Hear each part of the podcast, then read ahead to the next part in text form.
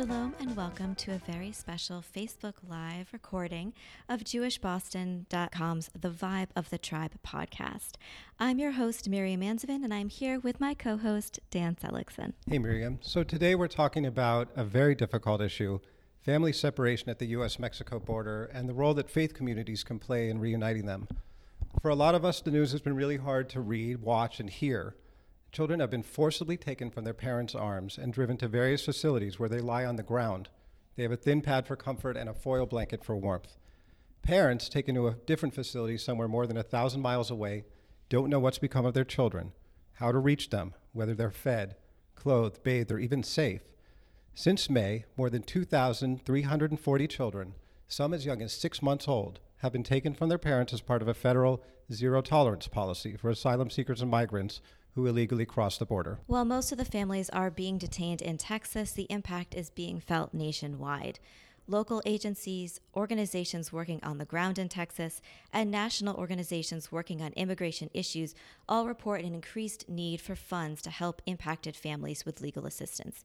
Here in Boston, Combined Jewish Philanthropies established FACES, which stands for the Fund to Aid Children and End Separation.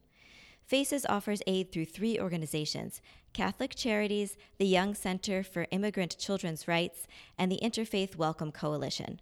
The services from these organizations will include legal assistance, social workers or other skilled individuals to act as family reunification specialists, and trauma specialists to support children experiencing extreme distress. So, to talk about this issue, we have three real experts in the field of immigration law and social justice with us here today. Uh, to my right, we have Sarah Abramson, Vice President of Caring, Community Impact, and Strategic Partnerships. We have Marjean Perhot, the Director of Refugee and Immigration Services at Catholic Charities. And to her right, we have Rabbi Sharon Cohen Anisfeld, President of Hebrew College, which is hosting us today. Thank you. Uh, and who just returned from a trip to Texas this week. Sharon, as Dan said, you just uh, got back from El Paso where you protested and prayed at some detention facilities along with other faith leaders. Can you talk about what you saw there and the feeling on the ground in Texas now? Sure. Um, I was fortunate to uh, go down to Texas with a delegation organized by the AFT, by the American Federation of Teachers.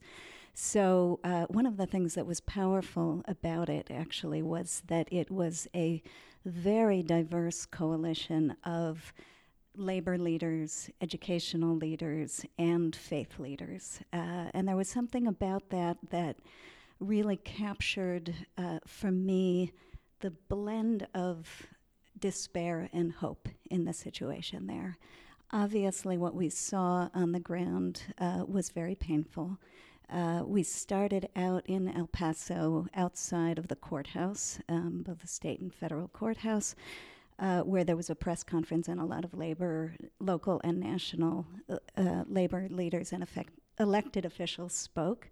Um, these are courthouses where a lot of the detentions are being processed, and um, and then we drove about an hour to the middle of nowhere, uh, really deep into the Texas desert, to Tornillo, uh, where there's a detention center uh, where kids are still being held separate from their parents, separate from their families.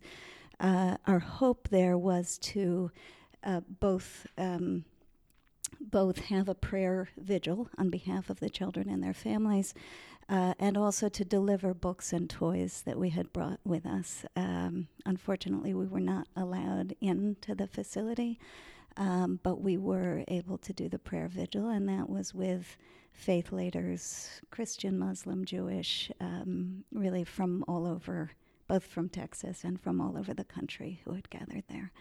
Uh, the the one thing I would say about the hope. Uh, I've had on my bulletin board in my office for years actually a quote from uh, a congresswoman from years ago named Pat Schroeder, which says, You can't wring your hands and roll up your sleeves at the same time, uh, which uh, to me speaks to the fact that really the only antidote to the despair of a situation like this, which is really not just a political crisis, but a moral crisis, I think, for our country. Um, the only antidote to despair is uh, to engage and to uh, come to come together to do what we can to, to speak up. And so, what was heartening about the situation was just how um, broad based uh, the outcry has been in response to this crisis. And it was very moving to be with people who've been fighting this fight, who, who've been coming together around this specific issue, and also leaders who have been fighting these kinds of fights for a very long time. Wow, thank you. Um, Sarah, since starting this fund last week, can you tell us tell us how much money has been raised and um, how the funds are being used to help right now? Absolutely. So, thank you so much for everyone for being here and for supporting this effort. Uh, we would agree with the rabbi that this is absolutely a moral crisis, and that really has been the starting point for this fund at CJP. So we be, uh, began thinking about what we could do, how we could put our Jewish values in the most um, profound way right into action because we would think about social justice not just as about rhetoric, but also as in action. So, uh, about a week and a half ago, we started researching nonprofits that um, have been doing this work for long before we woke up to this, unfortunately. And we researched and we researched and we researched. We vetted about 17 different organizations. And we came to the conclusion that the three you mentioned Catholic Charities, the Young Center, and the Interfaith Welcome Coalition would be the best recipients for these funds. The response to the fund has been not just heartening for those of us who work at CJP, but also a really uh, special demonstration of the power of community coming together in ways that are parallel to the ways we just heard when you're on the ground in Texas. Within the time period of a few days, we have raised $170,000 from over 300 people. And seeing as this is on Facebook, this is really a demonstration of what a $5 donation can do. Within those first few days, we were able to send a $50,000 check right to the border, where the Young Center is in the process right now of hiring a reunification specialist, someone to sit and spend their entire day looking for families and helping to bring them back together. So it's an immediate, immediate impact right on the ground. And more information about the fund is at cb, cjp.org slash faces. So, Marjean, uh, what can lawyers do to help solve this problem, solve this moral crisis? Well, first, thank you very much for allowing me to be here and to speak about the work that we do and um, our concerns at Catholic Charities about this uh, very human and moral issue. So, an experienced lawyer who specializes in immigration law is when that part is very important. You need a lawyer who knows immigration law, can assist a child with a consultation, which is basically an assessment for the options of legal remedies or relief that might be available to that child. An attorney can represent a child in immig- her immigration hearings, and as we have seen recently, attorneys have been able to petition courts to get children released from custody. So, our attorneys at Catholic Charities supported largely by Combined Jewish Philanthropies, for which we are most appreciative, handle are very skilled at what we handle at handling what we call SIJ cases, or as I like to say, the special kids visa. Um, but what this is called is a special immigrant juvenile visa. And for a child to be able to apply for this, he or she must approve that he's been subject to abandonment, neglect, or abuse by one or more parents. And another possible remedy for these children is to apply for asylum. However, the recent policy directives from the Attorney General about restricting access to asylum and making it very hard for his officers um, to approve asylum will make a very large and negative impact on these children should they choose to apply for asylum. And it's important to note that immigration cases are only getting more complicated and more difficult to win. Immigration attorneys, experienced ones, are needed now more than ever, especially ones who are affordable, like our attorneys at Catholic Charities. Our fees are 80% lower than what a private attorney would charge, and we need more support to be able to support these kids. So this this question is um, for all three of you. Um, what other assistance do these separated families need right now? I, I, could offer some um, ideas. In addition to the access to affordable immigration attorneys, we find the top need for children is bilingual mental health clinicians to help the children and the parents deal with the trauma from separation. And also, let's not forget the trauma of violence, death, abuse that they faced in home country, which is why their parents chose to make that very difficult journey and then to be separated from their children. Um, and it's hard to access bilingual mental health clinicians. There's simply not enough. And those that are there, um, you know, there's payment issues, insurance issues, because these children don't necessarily have um, full fledged health insurance. Yeah, I just want to underscore this point about the sort of doubling and tripling of trauma that these children and families are going through, um, because really there's an underlying issue, issue here about uh, the importance of the right to seek asylum as a legal right in this country and an international human right. And that right is being eroded by the policies of the current administration, unfortunately. Um, not just eroded, but directly violated. And so, yeah, these people are fleeing often um, life threatening situations and then coming and experiencing this trauma on top of that. Um, the thing I would add, inter, you know, which is obvious, in addition to legal support and and financial support and mental health support and health support generally, um, medical care, um, is uh, just the knowledge that there are people out there keeping them in our consciousness and fighting for them and for their rights and uh, the in the context of so much trauma the feeling of not being alone uh, is critical yeah. and i would just say that um, to echo everything that has been said, this is an opportunity for action. And for so many of us, it is much easier to get up in the morning and go about our business and to avoid the news, to avoid Facebook, to avoid these very difficult conversations, to avoid getting on the plane and going to the detention center. And I think what we have seen over the last few weeks is that, especially as Jews, especially with the commandments, especially with our obligation to remember our own past, that this is the time to actually put those values into action. This is the time to think about why we continue to learn Jewishly, uh, to engage in interfaith work, I said to my family, I feel like I've been in practice for this moment since kindergarten. This is why you gave me the kind of Jewish education that you did. And so I think that one of the things we're trying to do with this fund, by working in partnership with so many, is to actually give people the opportunity to do something meaningful from their home if they feel like they can't take that next step. That's that's so wonderful. Um, so we talked a little bit about the compounded trauma. Um, I just want to talk about what do, what do we know about the conditions and treatment that the children and their parents are currently experiencing while mm-hmm. in detention, Marjean? Sure. Um, and before I respond to that directly, I think it's very important that we highlight the cost of this detention. I sometimes think that's overlooked. And while it's impossible to put a dollar figure on the cost of a child's life after being forcibly removed from a parent, we do have details on the cost to detain somebody. Did you know that you and I are paying $775 a day to keep a child separated from her mother? Or $134 per day to keep the father separated from their son? If the administration chooses to reunify these families and put them in a family detention center, that will cost us taxpayers $319 per day at a minimum. There are proven alternatives to detention practices that Catholic Charities has been involved with, as well as many other faith based um, social service agencies. I, the, the cost of this in human lives is dramatic, but the cost in dollars is billions. Now, to answer your question, I'm sure we've all seen the pictures of the children in cages with the foil blankets.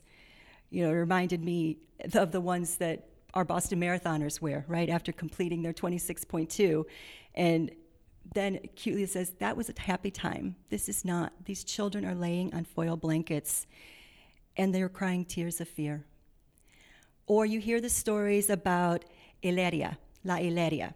That is the very cold cell that children wait in before they are transferred to custody. Those conditions are not acceptable for anyone, and especially except for children.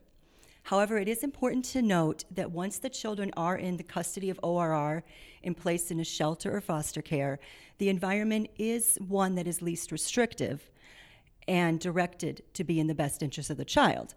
The latter is debatable now. Being separated from a parent is not in the best interest of a child. The ORR shelters are not horrific.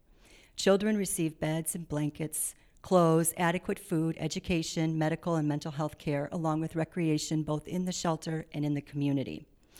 Most of the unaccompanied children we've served throughout the years do not have major complaints about the shelter. Other than that, they are so eager to get out and be reunified with their mother or relative. So this is a question uh, I'll kind of put out there to anyone who knows anything, but we have been asked whether there are children who have been moved into Massachusetts, and do we know for sure and how many and where they're held? Well, we actually get this question almost daily. um, it's kind of like, where are the children? Everyone's wondering. Um, at Catholic Charities, we have not been asked yet to provide services to a child released from ORR custody. However, many of you have probably heard of the parents from Brazil and Guatemala who are seeking to reunify with their children. Um, we did actually, though, have two instances in late 2017 of where children were separated from their parents and they were sent here, and Catholic Charities was called to provide case management services to those children. And as an example of what can happen to a child after he's been separated, one of the little boys tried to commit suicide in the shelter because he didn't know where his daddy was. They came in full gear and took away his dad, and he didn't know where he was going. And this child became so desperate. So, one of our responsibilities was to try to make sure that the child had supports. I do want to say, thankfully, they've been reunified and the child is doing much better. But um, we do anticipate that we will see more children as they find their parents here and become released. Last year, uh, wasn't around this time, it was probably last spring, we, uh, CJP and Catholic Charities launched a fund called the Legal Aid Fund for Immigrants. And at that time, we were responding to how increased enforcement has led to anxiety, and anxiety leads to avoiding uh, government services, including education and healthcare and other things. Has there been any improvement or worsening of that situation? Well, I would like to say and be positive that things are improving, but it's not. Um, Dan, the anxiety has only increased dramatically. And as I reflect on this, what I'm starting to see is that there is an erosion of families, a targeted policy to erode families, to forget family values of keeping people together. We see the fear in our clients' eyes all the time, every day. We also know that the policies that are enforced by this administration, whether it be stripping temporary protective status from people who have been here for 20 years, whether it be restricting Muslim families from being reunited with their loved ones, or whether it's a DACA child possibly being forced to return to a country she does not know, all of these actions are having dramatic impacts on families and their ability just to live basic life, to leave their home and not have to worry if they will be home to be with their children at night. So it's, um, it's bad. So a lot of people are asking how they can help. We're all motivated to help in any way we can. The fund is obviously one way. Donations are being accepted at cjp.org/faces. Other than financially, um, are there other ways that people can help? Do any organizations need volunteers, for example, or material donations? Um, I can. I think there are a lot of organizations uh, working on these issues. I could mention a couple locally that I'm aware of that are interfaith efforts to provide support. Um, uh, one is a group called RIM, which has a number of different interfaith clusters. It's Refugee Immigration Ministry, and that's a group that we here at Hebrew College, and actually my family has been involved with. Um, which is specifically supporting uh, asylum seekers. Uh, s- these are actually people who have, prior to the current zero tolerance policy, been admitted to the country under our legal procedures for seeking asylum, and their uh, awaiting the rulings on their cases, and they need all kinds of support, um, ranging from um, support for living situations, to childcare support, to transportation support, to medical care support, et cetera. And so um, there's a wonderful, I know there are different clusters throughout the area. We're involved with a, a Newton Brookline cluster that has three synagogues and three churches that are involved. And if people are interested, uh, you know, you can you can uh, reach out to get more information about that.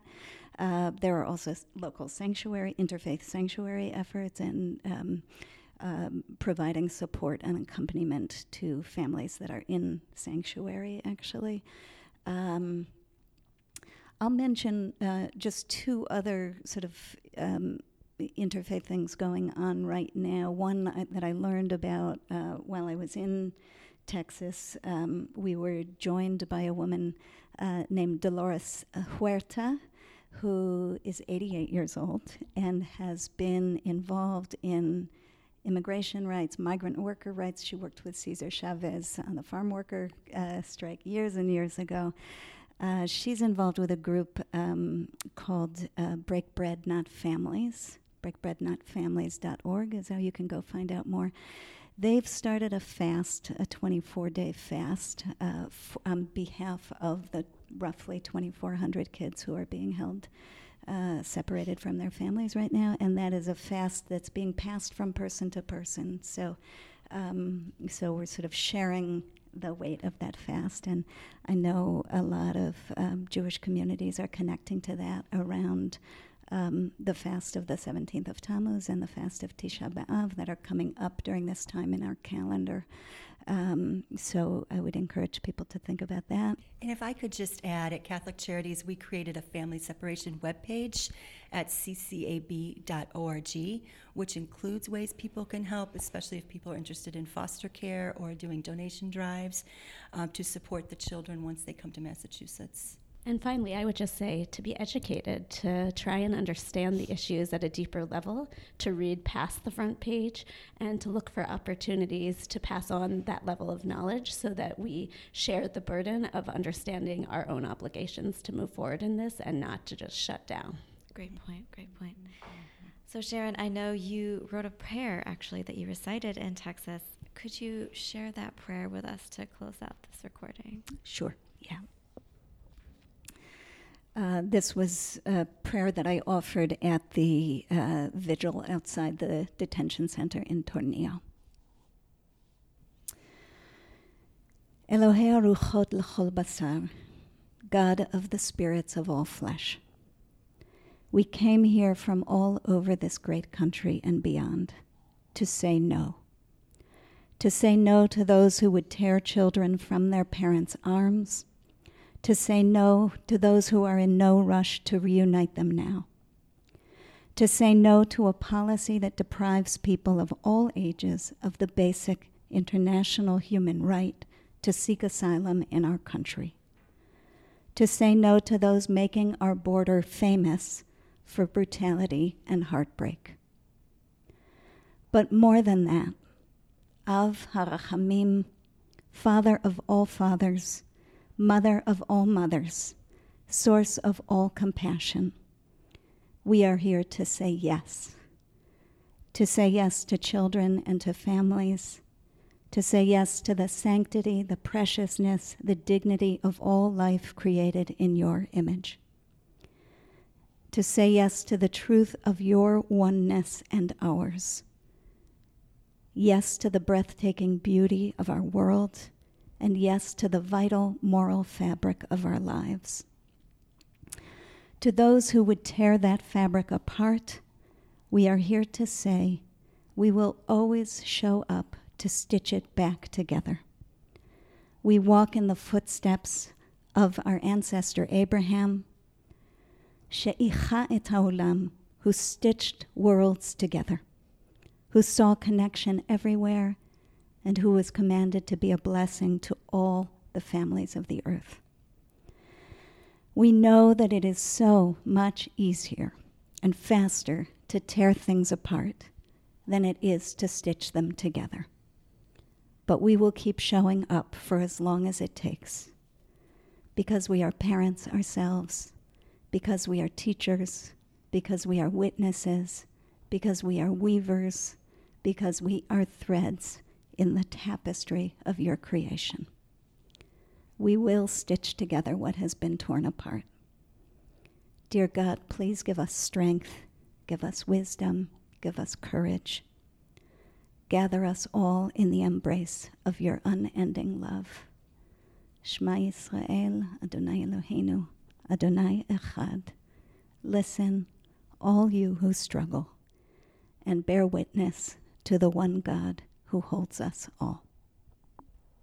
Amen. Thank you so much. I want to thank all of you for for taking time to talk with us about this important issue today.